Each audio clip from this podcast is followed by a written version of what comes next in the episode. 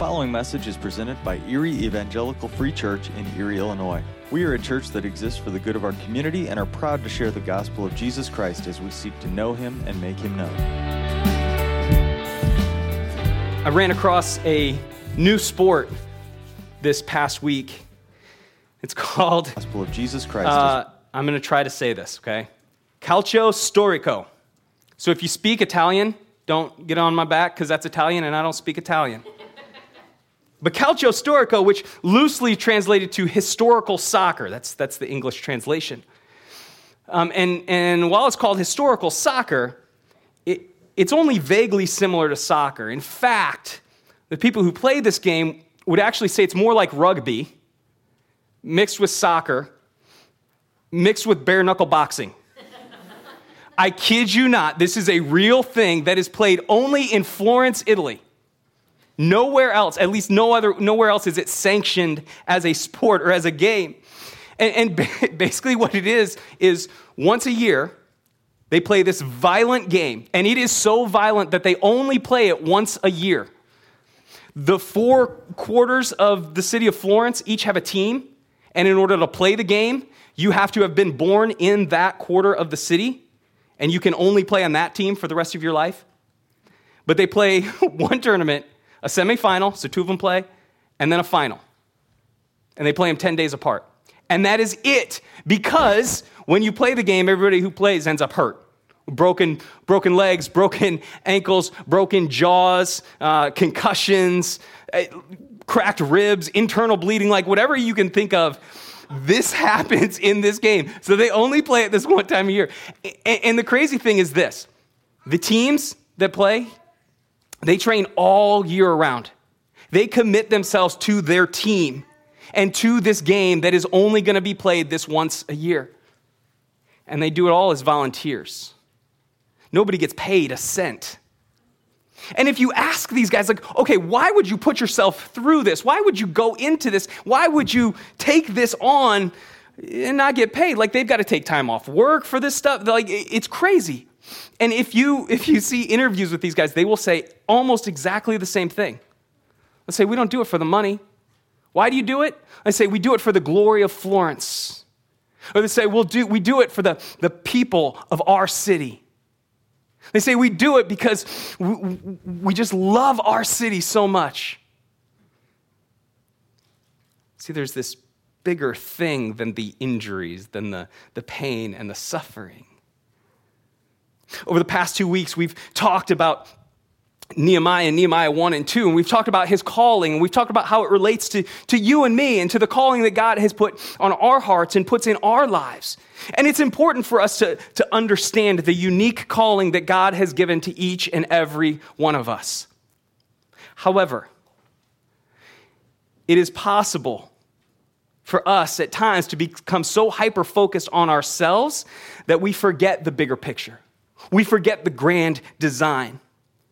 Because you see, we were not created to do our work. God calls us and equips us to work for His glory and to contribute to His mission first and foremost.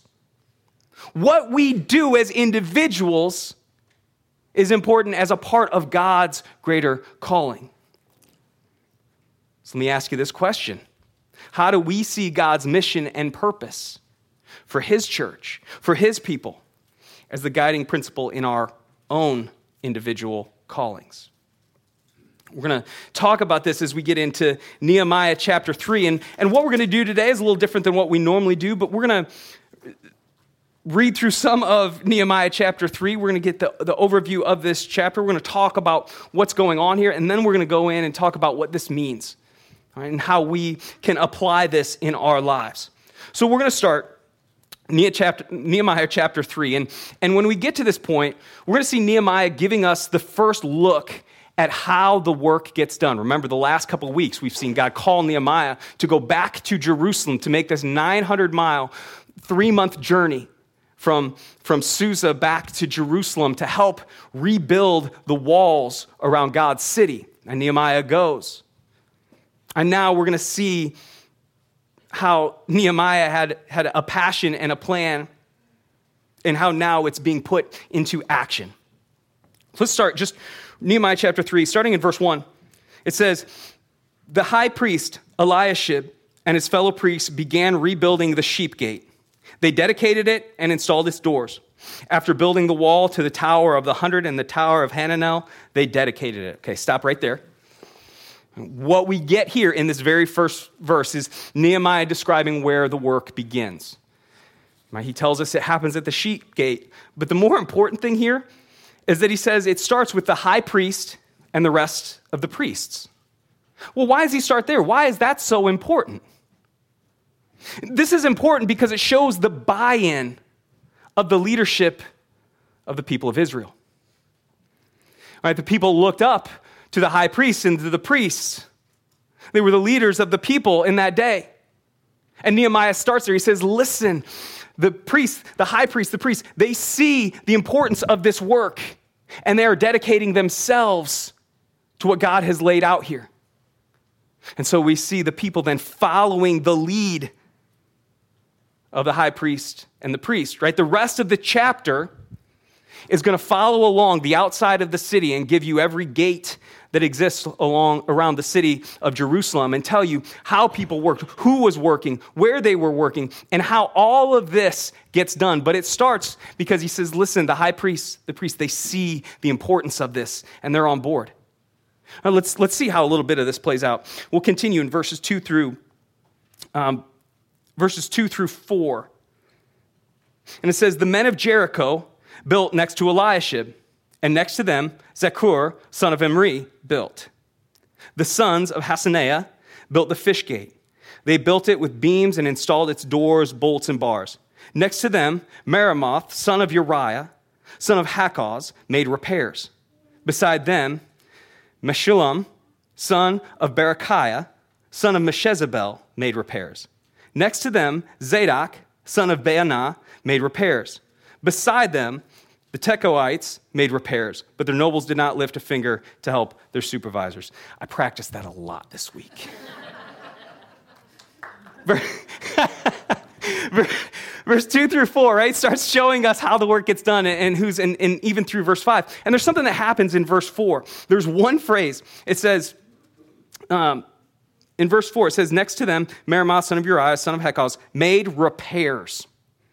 This word repairs is important in this chapter. It actually occurs 39 times in this chapter alone, where we see they made repairs. They made repairs. And when it says made repairs, uh, in the original language, it's not just about like patching up a little hole in the drywall. It's talking about, it's, it's talking about working to re strengthen and restore the original strength of the wall. This is an act of restoration, of completely rebuilding and making stronger what was there. Right? And, and again, as we go through the rest of the chapter, it says, and after them, so and so made repairs to such and such place. Right? And over and over and over, they made repairs. They made repairs. They're doing this work that God had laid out before them to strengthen the damage that was done to the wall. Now, as we go through this, we see this pattern. They made repairs here. They made repairs here. There's, there's two little breaks from this that I want to point out. The first we, we just read in verse 5, where it said, Beside the Tekoites uh, made repairs, but, but their nobles did not lift a finger to help their supervisors. And so there is a group associated with this project that is not on board. Right? Some were not excited about this work. Now, we understand Tekoites from, from a city that's about 11 miles away from Jerusalem. So these people were coming from, from outside of the city to come do the work. But in any case, it's not 100% that everybody wants to do the work that God has called these people to do. So we keep that in mind as we go through. We're going to see this play out in, in several places over the next uh, four chapters. And yet, in spite of that, even though not everyone was 100% on board or 100% excited, you, if you read down, you get to places like verse 12. Verse 12, it says, Beside them, Shallum, son of Hallohesh, ruler of the half district of Jerusalem, made repairs. He and his daughters. This is a significant phrase, this little phrase, he and his daughters. Because what it tells us is Shalom couldn't get enough men from his area to do the work. And in this day, in this culture, it was the men who did the work. It would have been, uh, it, it was very unusual for the women to do physical labor. And when Shalom couldn't get enough men, what did he do? He called his daughters into work. This group was so committed to the plan, to the work that lie ahead of them, that they bucked the social norms to fulfill this part of God's work, to fulfill what God had called them to do. If you read down, finally, skipping down, this chapter ends in verse 32. It says, The goldsmiths and merchants made repairs between the upstairs room and the corner on the sheep gate. The chapter ends at the sheep gate, right where the chapter began. Nehemiah's description covers the full city. If you read through this whole passage, if you slog through all those names, you see that he covers the entire surrounding of the city. The entire wall is worked on by those who are committed to what God has called them to do. Well, okay, what does this show us? What does this teach us about some community calling of the family of faith? If we're to find success as individuals and in the body of Christ, we learned three important lessons from this chapter. First, we see that this always starts with a foundation of unity. A foundation of unity. Nehemiah rallied the people of Jerusalem around one thing, and that was a vision for God's glory. That was what tied these people together. That's what set them to the work at hand. It was a vision for God's glory. Remember in chapter 2, verse 17 and 18, we get what, what Nehemiah says to the people. He says, You see, we are in trouble. Jerusalem, right? Jerusalem, God's city, lies in ruins and its gates have been burned. Come, let's rebuild Jerusalem's wall so that we will no longer be a disgrace. I told them how the gracious hand of my God had been on me and what the king had said to them, had said to me. They said, Let's start rebuilding. And their hands were strengthened to do this good work. Right? Their hands were strengthened by God's power, by God's glory, because they were set off to rebuild God's city. The glory of God was what united them. Right? And remember, these people were not construction workers or carpenters.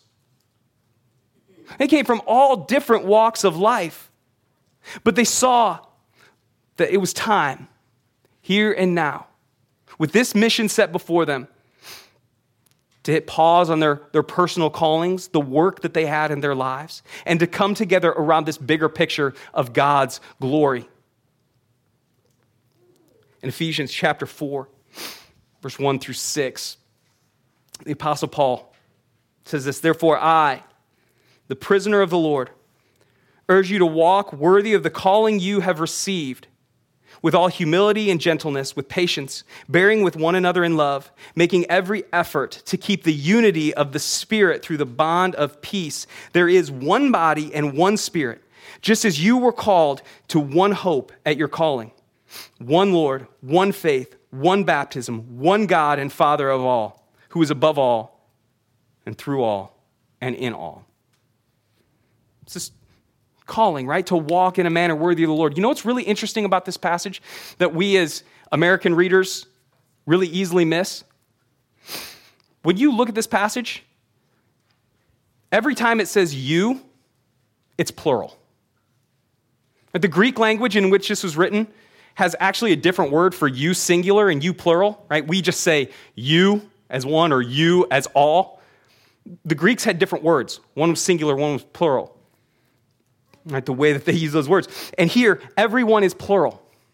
So when Paul says, look, you need to walk in a manner worthy of the Lord, you need to seek this unity because we have one calling, one bond, one, he's not saying you as an individual.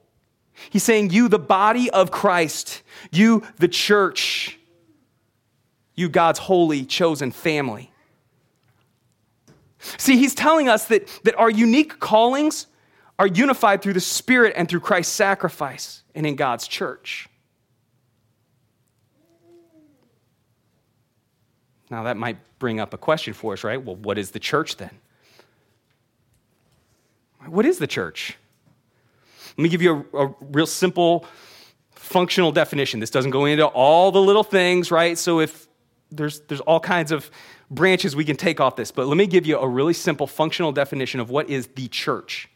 The church, God created the church, the body of believers, to join together people from different backgrounds, with different skills and different callings, to teach, train, and equip one another to grow in faith and proclaim the gospel of Jesus Christ in the world. And you want a simple, functional definition of the church? Maybe that's not that simple.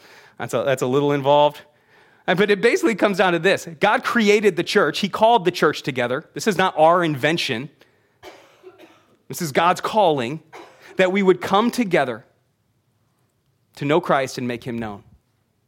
And that means understanding our personal callings, but understanding that we are part of a body that comes together for the purpose of God's kingdom above all else. Right? We are called, we are united in the gospel of Jesus Christ. Because without that, nothing else matters. Right? If we don't understand how infinite God's love is, how incredible our rebellion is, how great the gift of Jesus' perfect life, sacrificial death, victorious resurrection, and complete deliverance is. If we don't get that, then, then, then it is all about us, right? Because I've got to be better. I've got to do better. I've got to accomplish. I've got to earn God's blessing. I've got to earn God's love. I got to be something. When we recognize that our unity is in the gospel, we go, yes, I am not enough. I'm not deserving but God has made me who He wants me to be. God is creating me, He is molding me, He is shaping me, He's bringing me into His church that we together might know the gospel and proclaim it to the world outside the walls of this building. We're united as the church in the gospel to know our calling and to help others know theirs and to contribute to God's glory wherever He sends us.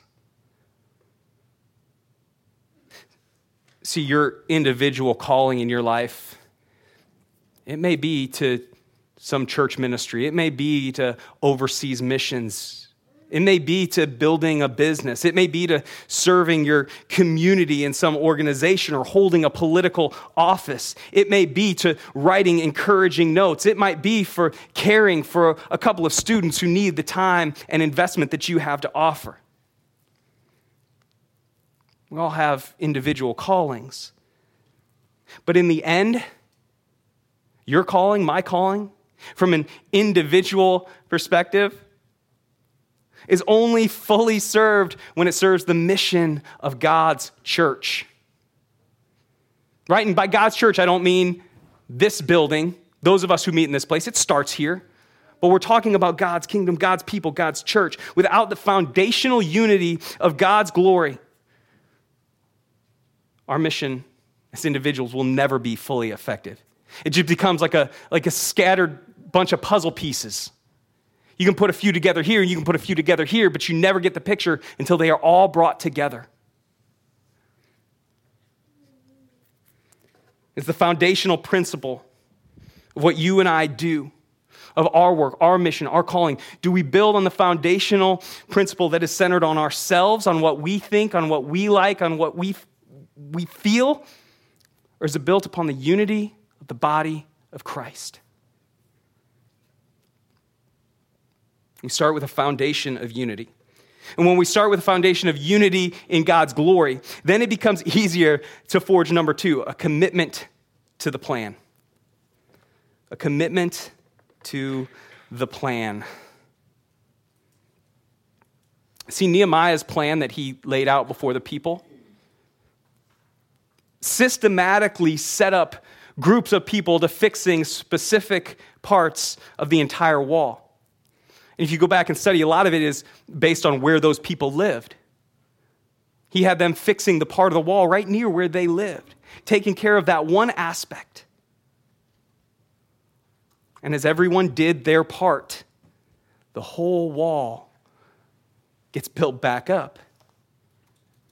And again, not all bought in. But then some went above and beyond, like Shallum and his daughters. But what we see in this, and what I want you to recognize here, is that the people were not committed to Nehemiah. The people weren't committed to Nehemiah. Remember last week we saw when he comes to the city, right? He's never been to Jerusalem. He comes into town, he rests three days, and then he rides a donkey around the outside of the city. And then he comes to the people and says, Okay, guys, here's what God's called us to do. Somebody comes into town, spends three days resting, and then come tells you what you're supposed to do. Do, do you trust that person completely and fully? No, you're not committed to that person. You have no buy in with that person. But when the, when, the, when the Israelites saw that Nehemiah's plan worked to the end of God's glory, they were committed to the plan.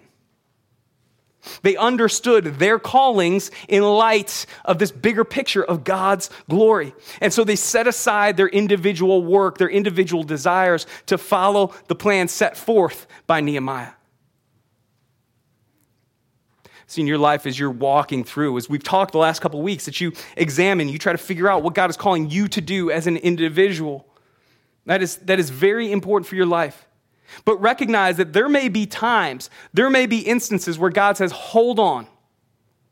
I want you to set this aside for a minute because I've got something else I need you doing. There's something else I want you to do. God may call you to set aside your plans for a time to build the purpose of His kingdom, to build the glory of His great and awesome name. Right? And the question for us is do we become so hyper focused on what I'm supposed to do, what I need to do, that we miss what God may be calling us to step aside and step into? And when He calls us to step out of our plan, are we ready and willing to follow His plan? In John chapter 21, after Jesus' resurrection, He's coming, he's talking to the, the disciples. And this comes right after Jesus has restored Peter. And Jesus gives Peter this bit of information, this calling. In John 21, verse 18, he says, Truly I tell you, when you were younger, you would tie your belt and walk wherever you wanted. But when you grow old, you will stretch out your hands, and someone else will tie you and carry you where you don't want to go. And Jesus says, Listen, Peter, I've just restored you. You said you, you love me, that you will feed my sheep, you will take care of my people. He says, Listen, now, just know you once had freedom. That freedom will be gone. Right? He's, he's really telling Peter, you are going to be put to death for your faith. Let me ask you this you think this is what Peter had in mind when he left that family fishing business three years ago? Like, oh, there's the Messiah. He's the one that's going to bring power back to Israel. I'm going because someday I'm going to be tied up and led where I don't want to go and be put to death. This is going to be awesome. No. No, not at all. But at this point, Peter's starting to grasp who Jesus is. And he trusts Jesus. And he trusts Jesus' plan. And so Peter accepts that. And as a result, becomes part of changing the entire world. Right? When you read the book of Acts, you see apostles going out, planting churches, proclaiming the gospel, you see the start of the change of the world. When God's plan doesn't look like our plan? To which direction will we commit? We commit to the plan, to God's plan. And with a foundational unity and a plan for God's glory, we work together in this community calling. With number three, a spirit of perseverance a spirit of perseverance. And again, think about what the, uh, what the Jews are doing as they rebuild the walls of the city of Jerusalem. They were rebuilding walls, putting up doors and gates. And by gates, we're not talking about little, like, garden fence gates. We're talking about massive doors, massive gates. And they're doing it with no power tools, no large equipment, no cranes, no bobcats. This was exhausting, backbreaking, finger crushing work. And they set to it, and they got the work done. Anytime I do a construction project around the house, um, I get done, and dad always looks at me and he goes, So, you ready to give up ministry and become a carpenter? And I'm like, No. Every time I tell him this, I'm like, This is a great reminder of what God has called me to do and what God has not called me to do. Because not only do, you, do I become frustrated and just have trouble with every aspect of any kind of building project, but after one day, like if it's a multiple day project, after one day, I'm like, man, I'm exhausted. Like, I need a day off. And I'm ready to give up after a day. And to me, that highlights the spirit of perseverance of the people of Jerusalem. Because you know, after the first day, some of them who, who this is not what they do, they are just exhausted. They are beat. They had to be ready to quit. There had to be at least a voice in the back of their head going, You don't really need to do this.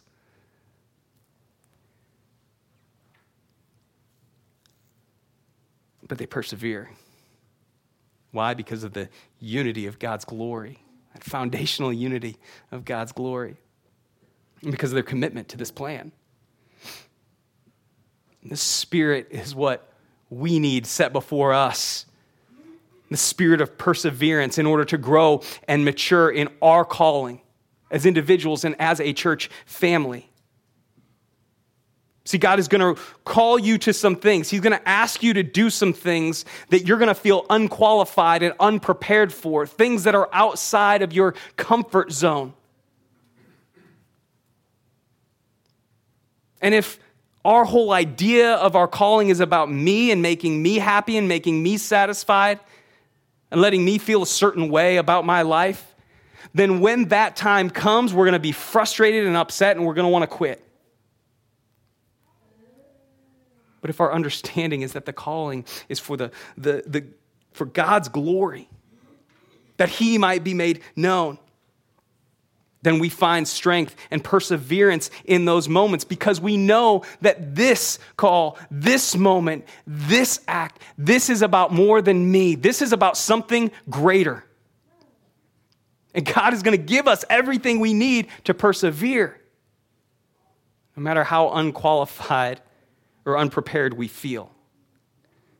I love in, in Acts chapter 4, um, verse 13, right? The, Peter and John had been out proclaiming the gospel.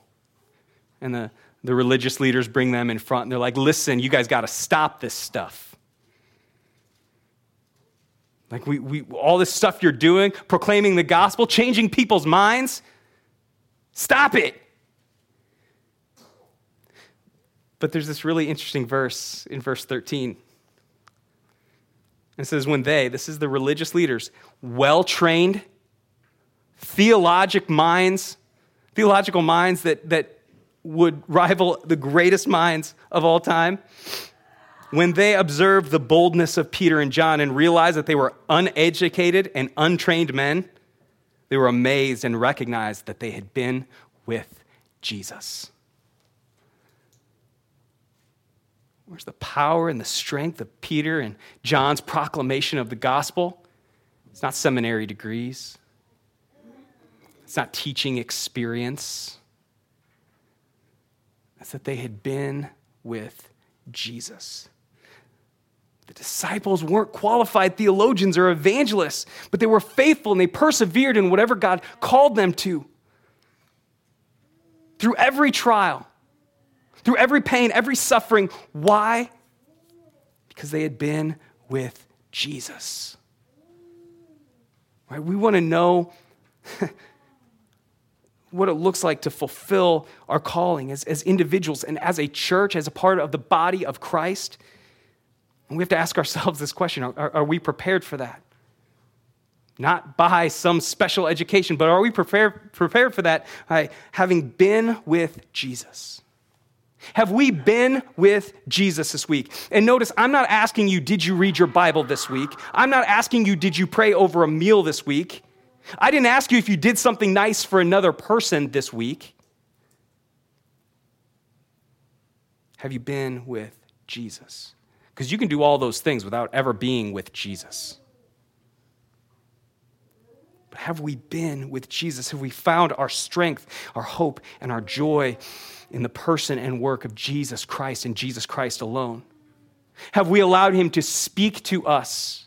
Have we allowed him to challenge us? this week on things that we're absolutely certain that we're right on? Have we allowed Him to encourage us in those moments of fear, of terror, of uncertainty? Has He been the rock to which we run when we are tired and scared? Have we been with Jesus? Have we allowed Him to provide everything we need to persevere? to maintain our focus and our direction at the work that God has at hand. Whether that is directly related to our individual calling or whether that's something that He brings to us. Something that changes our direction a little bit, that pulls us aside. Have we been with Jesus? Our calling as a family of faith is not about some specific task or specific ministry that we need to be doing in this church. It's not that we have to have this Bible study or we have to do that outreach in the community around us. We come to those specifics through the depth of our calling. And our calling is simply this to know Christ and to make him known to know Christ and to make him known. And, and that, that is a task that is too great for any one of us. Whatever your individual calling is, you will not fulfill that on a grand scale. It requires a community effort. It requires the encouragement we find from one another. It requires the strength we gain from walking and working alongside one another. It requires the accountability that we have from submitting to a brother or sister in Christ. It requires us. And again, we need to see, to engage, and to activate God's mission for our individual lives. But the ultimate purpose, the one our individual calling supports, is to serve God's church, to proclaim the gospel And my calling cannot sufficiently do that. Your individual calling cannot sufficiently do that. It requires us. It requires a foundation of unity, a commitment to God's plan for His church, and a spirit of perseverance.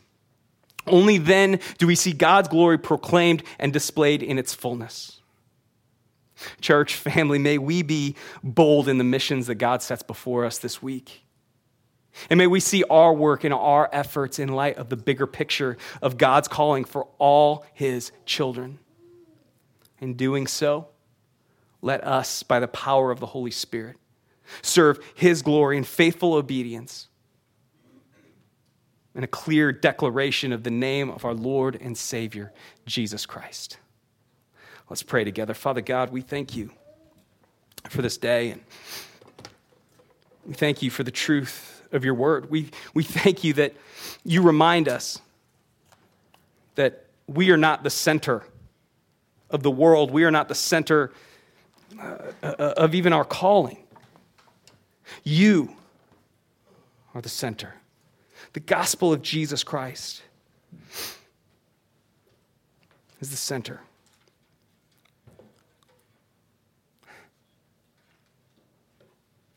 Only we admit that we can get lost in the kind of spiritual navel gazing about me and about mine and about all the stuff.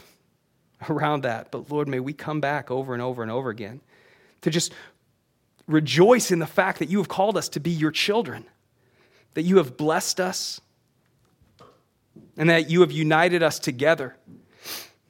That we don't have to be strong enough, or good enough, or smart enough, or uh, equipped enough to take on the world around us and to take you into that world. Because you have made us a part of the body. And we thank you for that gift and that blessing.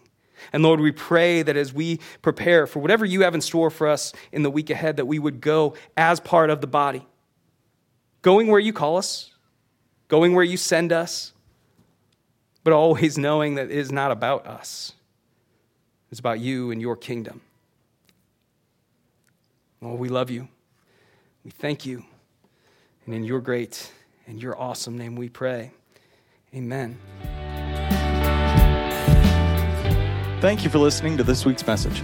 If you'd like more information about Erie Evangelical Free Church or our ministries, please visit www.erieefree.com or join us in person at 1409 16th Avenue, Erie, Illinois.